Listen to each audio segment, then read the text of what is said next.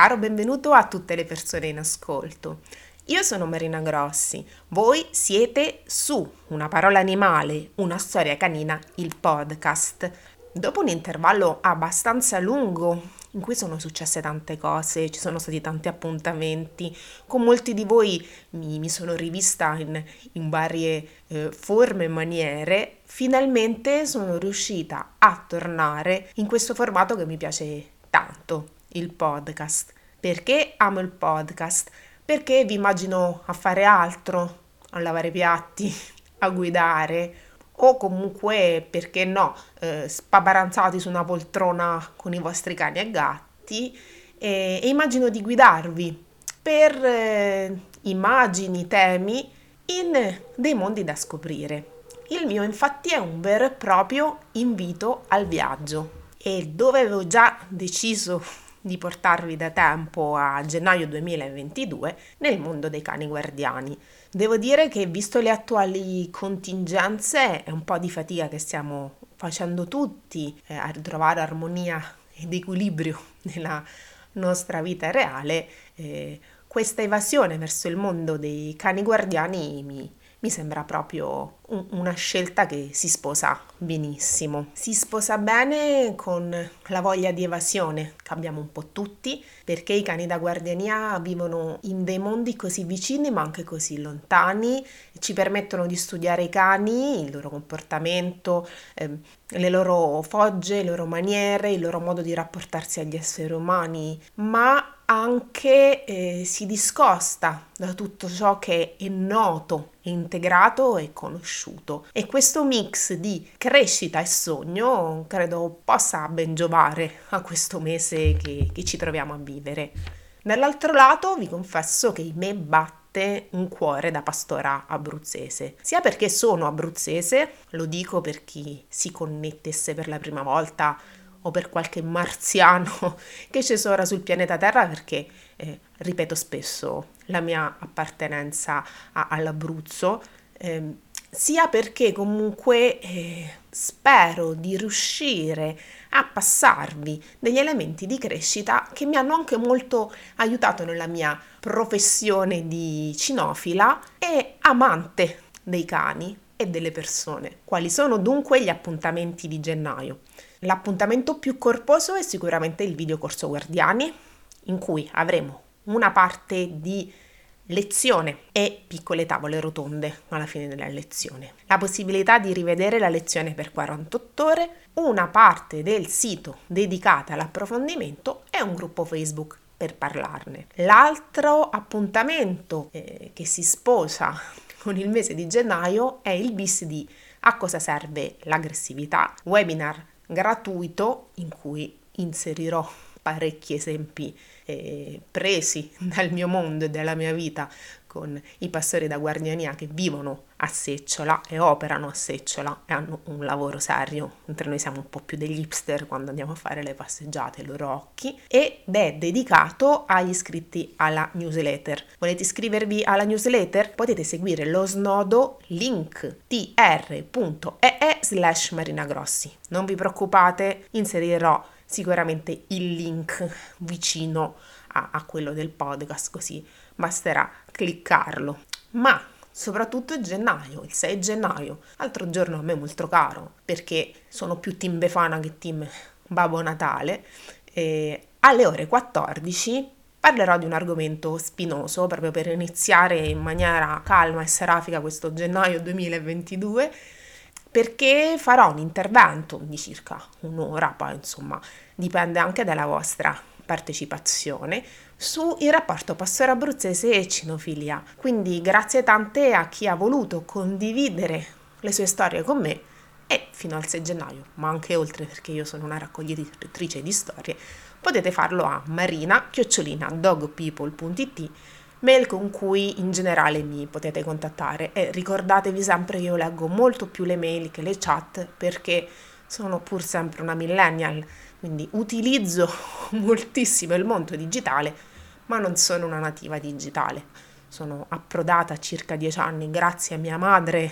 che è una nerd ante litteram, ma insomma ogni tanto mi perdo qualche comunicazione. Invece alle mail rispondo sicuramente. Vi devo confessare che preparando il materiale per il videocorso e anche per questo podcast avevo in mente un ritmo ben preciso. È un ritmo dettato da un incipit che se siete stati ragazzi negli anni 90 o nei primi anni 2000 o in virtù di internet e delle repliche siete appassionati di, di serie tv vintage, riconoscerete subito. Ai tempi degli dei dell'Olimpo, degli signori della guerra e dei re che spadroneggiavano su una terra in tumulto, il genere umano invocava il soccorso di un eroe per riconquistare la libertà. Finalmente arrivò Xina, l'invincibile principessa guerriera, forgiata dal fuoco di mille battaglie. La lotta per il potere, le sfrenate passioni, gli intrighi, i tradimenti furono affrontati con indomito coraggio da colei che sola poteva cambiare il mondo.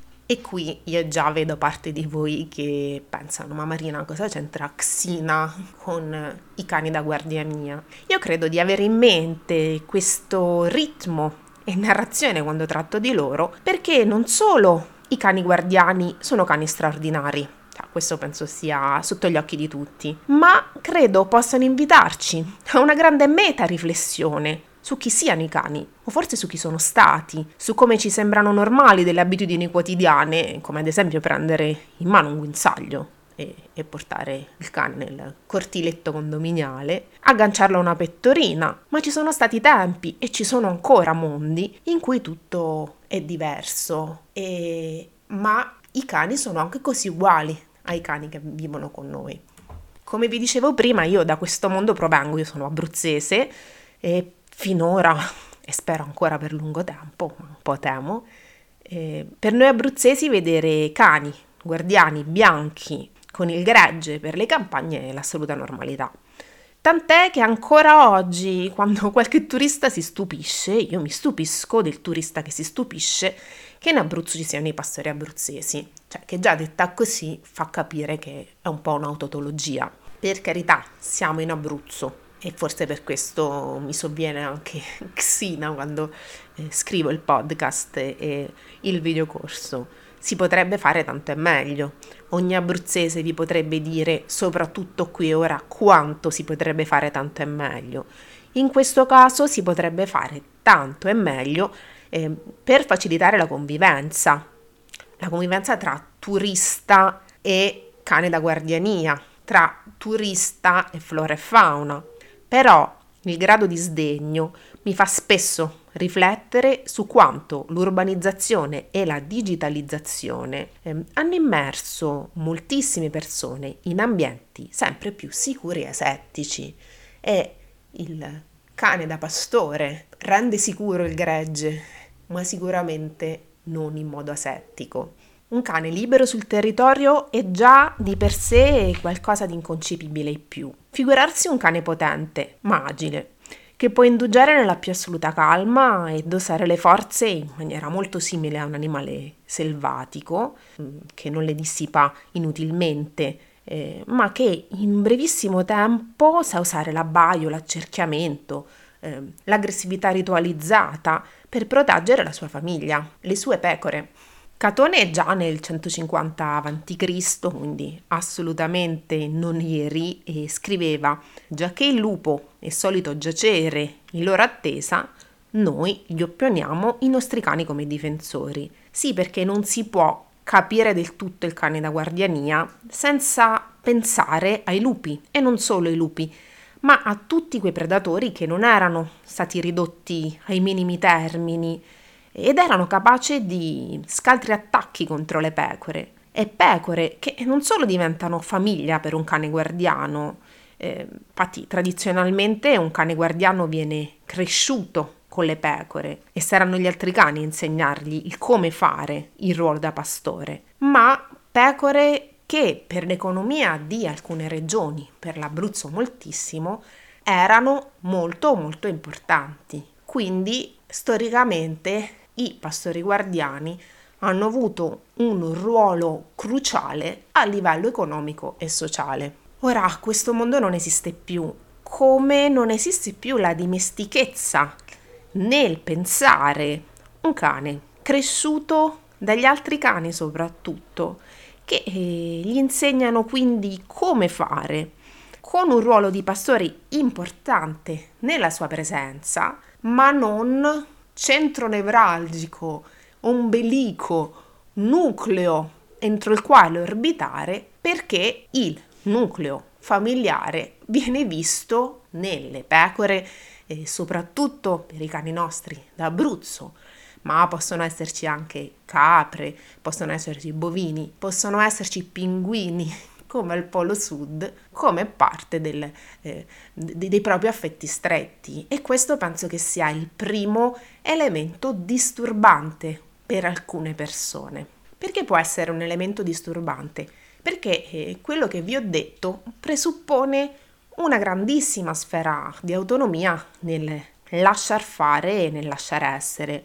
Diverse colleghe mi hanno fatto notare nel tempo quanto questo, ai loro occhi, di persone che si occupano di cani, che amano moltissimo i cani, eh, potesse sembrare incuria. E oggi spesso questa pratica non sempre si mantiene intatta, così come ve la sto raccontando io, ma con il proseguire del tempo ha subito anche dei vari eh, aggiustamenti anche laddove i cani da guardiania svolgono egregiamente il loro compito. Eh, per i più svariati motivi gestionali, eh, di management, banalmente devo portarti al guinzaglio dal veterinario. Di maggiore o minore abitudine uno sconosciuto, abbiamo parlato del turismo, ci sono cani a campo imperatore, il piccolo Tibet d'Italia che io vi invito con il cuore a visitare perché è meraviglioso, che hanno più dimestichezza con i turisti di me ma c'è sempre una parte di disagio e credo che questo disagio venga da una rappresentazione che vede il cane migliore amico dell'uomo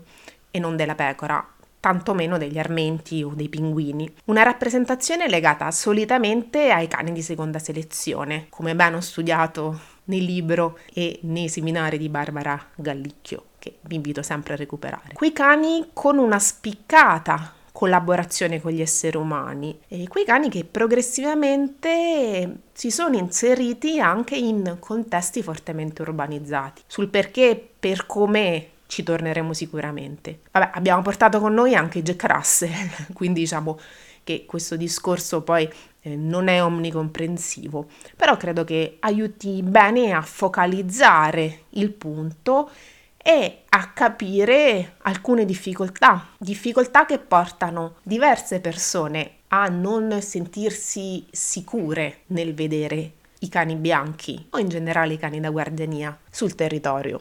Insomma, stiamo parlando di cani che spesso sanno cosa fare e lo fanno meglio degli esseri umani. Ciò significa che possiamo stare sereni e serafici? La risposta è no. Se seguite il mio profilo Facebook Marina Grossi, a cui potete chiedere liberamente amicizia, eh, noterete come io per prima, assieme ai miei cani, eh, sono spesso alle prese con una ricerca di equilibrio con i gregge e i cani che vivono su questo territorio, soprattutto vivendo con Red il cane nero che ha degli atteggiamenti che possono essere letti come predazione verso le pecore.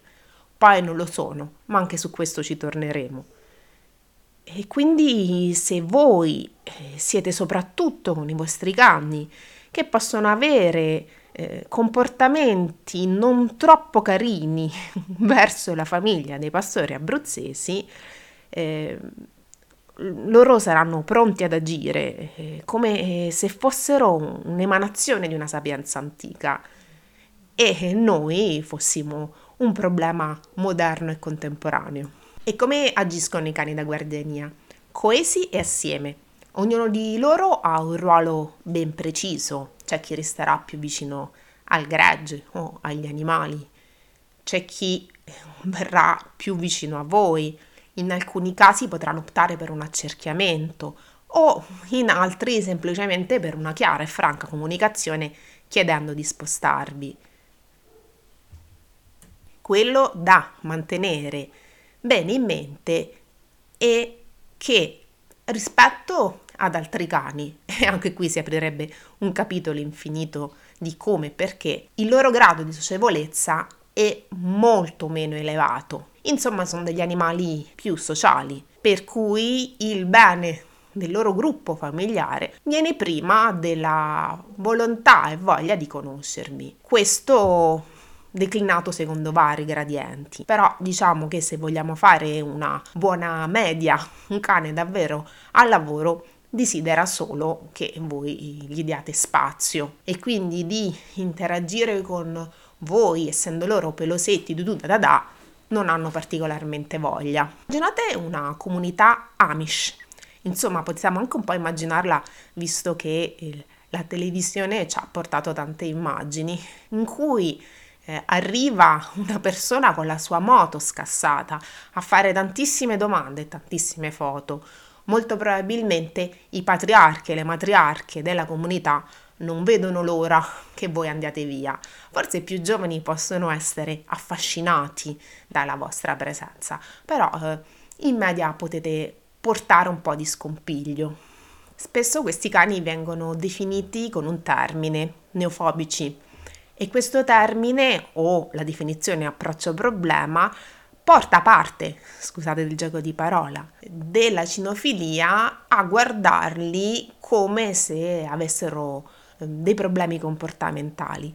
Se ci riflettete un po' di più, però è naturale per alcuni cani che hanno avuto un ruolo sociale così importante atto non solo a evitare le predazioni, ma anche l'abigeato. Ora scommetto che molti di voi non conoscono la parola abigeato. Abigeato è il furto eh, di animali. Cioè, immaginate quanto è importante per questi cani che persone sconosciute non si avvicinino alle pecore o alla loro famiglia eterospecifica.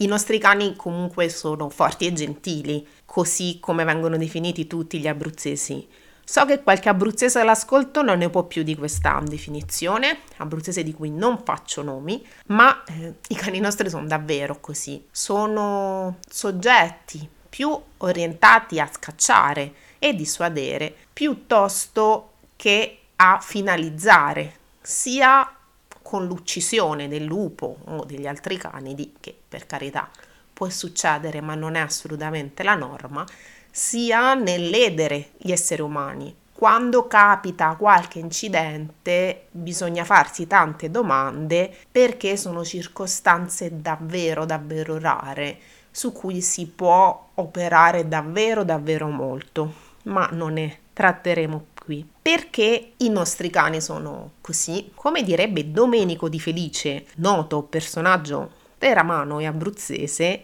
che non amerebbe per niente la definizione forte e gentile, in Italia siamo per lo più a livello zero del videogioco. Cosa si intende per questo? Si intende che abbiamo una natura più dolce, a cui si accompagna una minor taglia dei predatori. Pensate all'orso marsicano, al grizzly, al lupo italiano e al lupo nordamericano e una densità abbastanza alta di popolazione. Quindi naturalmente i cani da guardiania presenti in Italia hanno degli atteggiamenti eh, diversi rispetto a cani da guardiania presenti in altre zone del mondo verso il foresto e il turista. In Italia poi è interessante ragionare su come nelle isole e soprattutto in alcune zone di Sicilia e Sardegna la totale eradicazione del lupo che era visto proprio come animale nocivo fino agli anni Ottanta, eh, così come molti possono vedere i roditori, ha portato a un cambiamento di identità di questi cani, che non solo si sono di- di- dedicati alla guardiania, ma laddove il competitor principale veniva meno, hanno avuto un nuovo ruolo e un nuovo passaggio verso altre attività. È molto interessante riflettere su un mondo in cui parecchi cani svolgevano dei lavori e avevano un ruolo sociale forse più attivo e meno inerente eh, a vivere con noi, lo sport, le attività ludiche del qui e ora. Ma insomma, torniamo alle isole. Ci sono diversi cani siciliani che alla sola guardiania hanno affiancato anche la guardia delle aziende agricole, eh, delle corti, delle masserie anche se non so se si può parlare di masseria parlando di Sicilia, perché è una parola più pugliese, quindi amici siculi in ascolto, datemi un feedback. In Sardegna il Fonnese ha avuto una storia simile di diventare più eh, totipotente e, e valente su vari piani, ma non si contano le storie che lo vedono anche utilizzato per i furti con destrezza e quindi questo ci porta su un elemento a me molto caro. Si può parlare di cani da guardiania, ma ogni cosa che viene detta è un punto di una mappa, ma la mappa non è il territorio e quindi andando a studiare, conoscere, annusare, ascoltare storie e vivere delle situazioni locali, si scoprono veramente cose eh, che sui libri non potremo mai studiare. Ma penso che si ricollega un po' al fatto che sono emanazioni di un mondo vernacolare, orale, dove l'ascolto degli anziani è chiave per avere un monte di informazioni che forse tra qualche generazione sarà molto molto minore se non ci diamo da fare per ascoltare e trascrivere. Immaginate ora di non vivere a livello zero del videogioco natura, ma di vivere nella penisola dell'Anatolia, casomai in un paesaggio stepposo, perché l'Anatolia ha una natura molto variegata. Siete dei cani siete dei cani da guardiania abituati a stare anche per lungo periodo soli, senza il pastore, assieme alla vostra famiglia gregge. Non siete solo cani da guardiania, ma parte di voi viene anche utilizzata per dei combattimenti e parte ha affinato l'antica arte di procurarsi delle proteine tramite la caccia di piccole prede durante i lunghi periodi senza il pastore. Siete abituati a dei passaggi più aspri, dove il colpo d'occhio è più ampio e perché no, ad avere un atteggiamento che mira sempre a dissuadere il lupo, ma anche una più alta capacità a finalizzare, quindi a combattere e ogni tanto anche purtroppo a uccidere. Questa è la storia di alcune tipologie di cane turco Landrace. Il Landrace è un cane espressione del territorio, quindi si esce fuori dalla logica degli allevamenti e si entra in una dimensione più rurale. Se vi dico che un assessore di una nota forza che forse vi verrà in mente ha proposto per risolvere il problema dei lupi di importare proprio questa tipologia dei cani che, ripeto, sono molto dissimili dalle linee di allevamento che possiamo trovare in Italia. Voi cosa pensate? Roba da matti, vero? E invece siamo in una situazione così. Siamo in un mondo globalizzato, profondamente interconnesso, dove la forza e la potenza di alcuni cani, ma pensiamo anche a il mastino tibetano in Cina che ha raggiunto dei pesi straordinari e a volte anche un po' incompatibili eh, con la vita del mastino eh, sul territorio, diventato status symbol per moltissimi cinesi e poi abbandonato in tempi di crisi e ciò ha generato un grosso problema, riassorbito molte volte da adozioni statunitensi. Credo che la stessa sensazione di straniamento eh, la possano provare i nostri nonni. Vi ho parlato all'inizio di cani, fortemente parte di un tessuto culturale, sociale, economico che vedeva nella dimensione rurale il corollario del nuovo essere. Oggi questi cani vengono visti anche con grande ammirazione da tutta una serie di persone che però non sempre si tramuta in passione e rispetto. Io mi occupo per lo più di cani sul territorio perché è la mia passione, perché è il mio background, perché per fortuna non allevo, perché nel 2022 diventa davvero davvero difficilissimo e noto una sostanziale differenza rispetto ai discorsi che mi possono fare gli anziani del paese in cui vivo o con cui parlo o le persone con cui sono cresciuta. Ora questi cani vengono ammirati per la forza e la potenza e molto spesso sognati e agognati anche per questo. E invece, e invece dovremmo sempre immaginarli come parte di un tutto e anche laddove si vogliano inserire cani diversi in territori diversi. Ho avuto una chiacchierata molto interessante con alcuni escursionisti sulle Alpi che si sono ritrovati per dei progetti dei pastori abruzzesi e ci dicevamo che non si può tornare indietro, il mondo è interconnesso, molto probabilmente il pastore abruzzese è un cane più abituato a delle direttive verso est e verso sud piuttosto che verso nord ma ad ora è un'arma ecologica fantastica per lupo. Io non amo definirli arma perché l'arma è un oggetto,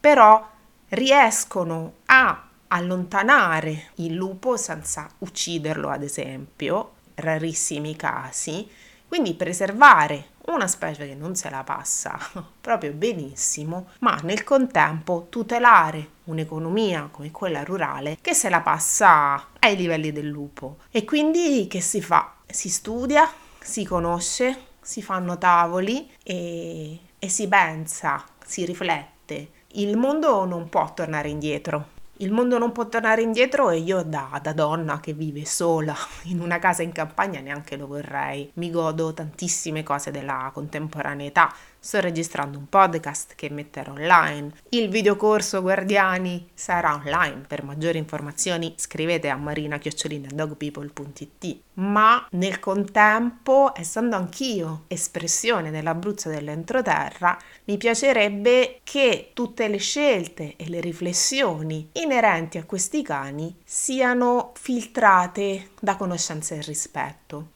E anche te, escursionista, foresta, turista, camperista, categoria che io amo molto perché uno dei miei sogni è avere un camper, ancora non realizzato, ma, ma c'è. Prima di stupirti perché in Abruzzo ci sono i pastori abruzzesi, casomai chiediti perché e unisciti a noi nella richiesta di una cartellonistica, di informazioni per il turista, di guide formate per insegnare cosa e come fare in eh, determinati frangenti. I cani di cui ho solo tratteggiato un pallido ritratto sono qualcosa di eccezionale.